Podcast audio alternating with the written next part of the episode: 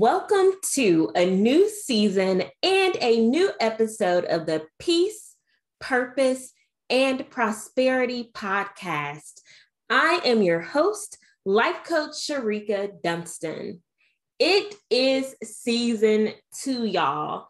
We made it through the summer.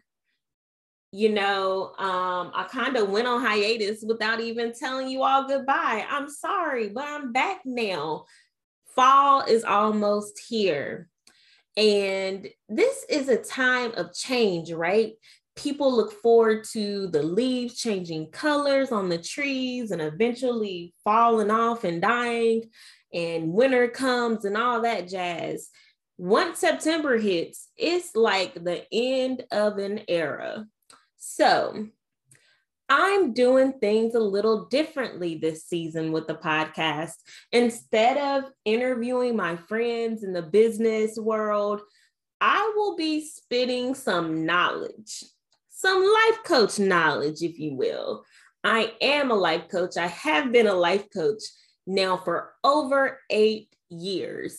And for some people, that doesn't seem like a long time, but come on, y'all, I'm a millennial. Let's keep it 100 we don't last that long in certain industries, but I'm here, I'm not going anywhere. And I've added a few titles since I've last been around you. So I do have a new part of my business, Black Life Coach Connection Academy, where I am training new life coaches, y'all. I'm so excited about it. And something that keeps coming up for me as I train new coaches, as I mentor other coaches, as I just show up in this world as a life coach, pouring in to other Black women and other people in general. There's something that's been on my mind a lot lately. If you follow me on Instagram, you have probably seen me share this. Perfection is an illusion. Perfectionism is messing us up, y'all. It really is. I am a reformed perfectionist. So I think I got a little bit of knowledge to talk about this. So let me go back to my childhood. I was a very smart kid, very shy kid, very quiet kid. I tell people now I'm a huge introvert and I'm still sometimes shy. But back then, back in the day, growing up, I was extremely shy. I got my confidence from being the smart kid in class. I would raise my hand to answer a question just to prove how correct I was. Okay, it could have been annoying. I get it. It probably was annoying, but it's all good. It was my strength, right? Otherwise, I was quiet, chilling in the corner somewhere, observing everything. However, my need to be right, my need to be correct all the time weighed heavily on me, even as a young child.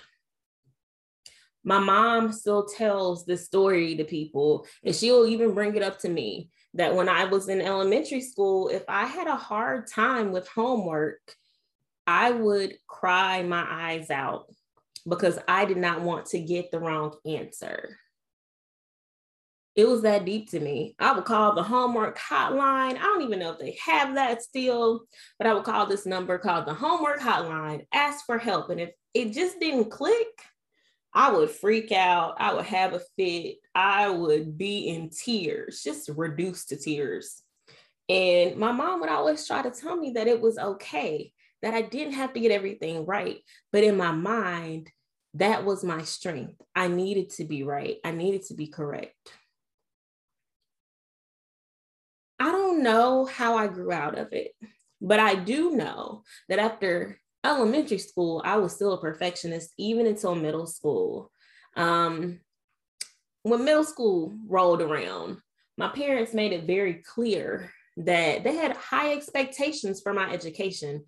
I mean, I did really well in elementary school. I was academic and um, academically gifted, as they said back then. I think it's AIG now. Um, I, I, did well on all the standardized tests. I usually finished the test before everyone else. In fifth grade, I was the school spelling bee champ. I made it to the county spelling bee. Um, all sorts of things. Even in fifth grade, I finished the fifth grade math book by like October 13th, which is really weird. I remember that. And I went on into sixth grade math, and I was the first student at my school to do it that year. It was that deep, y'all. I was on the math team, super nerdy, super brainy, super smart, right? But I wanted to be perfect. I never wanted to be wrong. So when middle school came around, and my parents were like, you have to make straight A's. If you make a B, you'll get in trouble. And that same pressure was on me. I already had pressure on myself to be perfect. And then middle school came, and my parents added some pressure. And then high school came, and they still had that same pressure of you have to make straight A's. It's funny. In high school, the only B I made was in chorus. Y'all, I was not taking chorus seriously. It wasn't my thing anymore. I did it just because. Um, but I wasn't feeling it. Like it, it was no longer a passion when high school came around. Honestly, I wasn't passionate about chorus in middle school. It was fun in elementary school, but some things you grow out of, but people have expectations, right? I made a B in chorus which sounds so dumb. But if you're not singing, if you're not participating, if you're not paying attention, I mean, yeah, you get B's. And I was so embarrassed because my mama scheduled a parent teacher conference with my chorus teacher, y'all, because I had a B on my report card, the only B I made in high school. In chorus. Imagine how crazy I felt. And it was just like this added pressure. And my teacher was like, Oh, she'll bring it up. Don't worry about it. I don't think I brought that B up, y'all. My mama was mad at me. Eventually, I quit chorus because it wasn't worth the B. Um, it took away from my perfection, right? Eventually, when I graduated high school, I graduated with a 4.68 weighted GPA because of all the honors and AP classes I took. I was only ranked number eight in a class of like 292. To me, it wasn't good enough. Why? Because I had that stupid B in chorus. I should have been perfect, right? It just wasn't worth it once I went to college, I still had pressure on me to do well in college. I ended up only making a B once. Um, and I was at a university that allowed you to graduate summa cum laude, even if you made one B. And so I still graduated summa, but I wasn't the valedictorian because I had one B, right? Just thinking about it, makes me kind of sad, but those bees gave me character. And I'm up here complaining about bees when some people's good enough is only a C, which is still passing, and that's fine. I had to learn that. And it took years for me to learn to be okay with not having a perfect score or a perfect average. I'm still that brainy person all these years later who now has three degrees. Two of them are master's degrees. And guess what? I made B's in grad school as well. I still had really high GPAs though, really high, like around 3.9 for both of my master's degrees. But I never got that 4.0. Never did. Do I regret it now? No. I put way too much pressure on myself to do well academically, to show some type of perfectionism. And it took me until my last stint in grad school, working towards my MSW. And I didn't even make lower than a B, y'all. But I remember one of my classmates said, C's get degrees. And it wasn't in the first semester of grad school. It took a while for someone to say that. But I'm like, that's real. That's so true. And when they said that, it was like I became free, right? And I never made a C. I don't know what a C feels like on any type of transcript or report card, but just hearing that validation from someone, I'm like, you know what? Sometimes your good enough is good enough. And that's in everything. Once I embraced that C's get degrees, and despite me not making a C, I ran with it.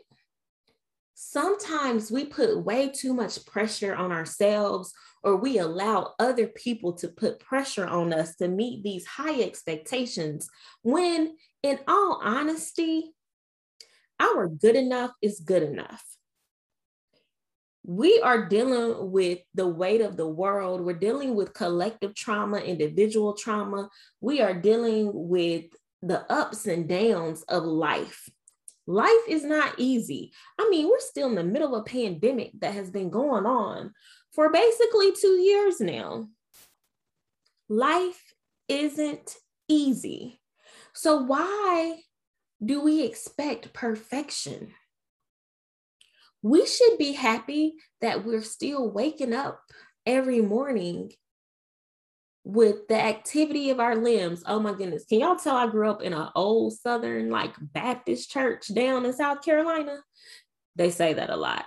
You wake up with the activity of your limbs. But now for real, because so many people aren't able to move their limbs freely. So many people aren't able to take deep breaths right now because of this ongoing pandemic. So many people are unable to see their families and give them hugs. So many people are suffering. There are natural disasters going on from hurricanes to wildfires to earthquakes and everything in between people are living in poverty. They don't know where their next meal will come from. They will not know like of a safe place to sleep. But they're still here. And some of us, some of us, we are so privileged. We are not suffering to the extent of some other people. And I'm not saying compare yourself, but I'm saying focus on your blessings sometimes be grateful for what you have, be grateful for what you can do. Be grateful.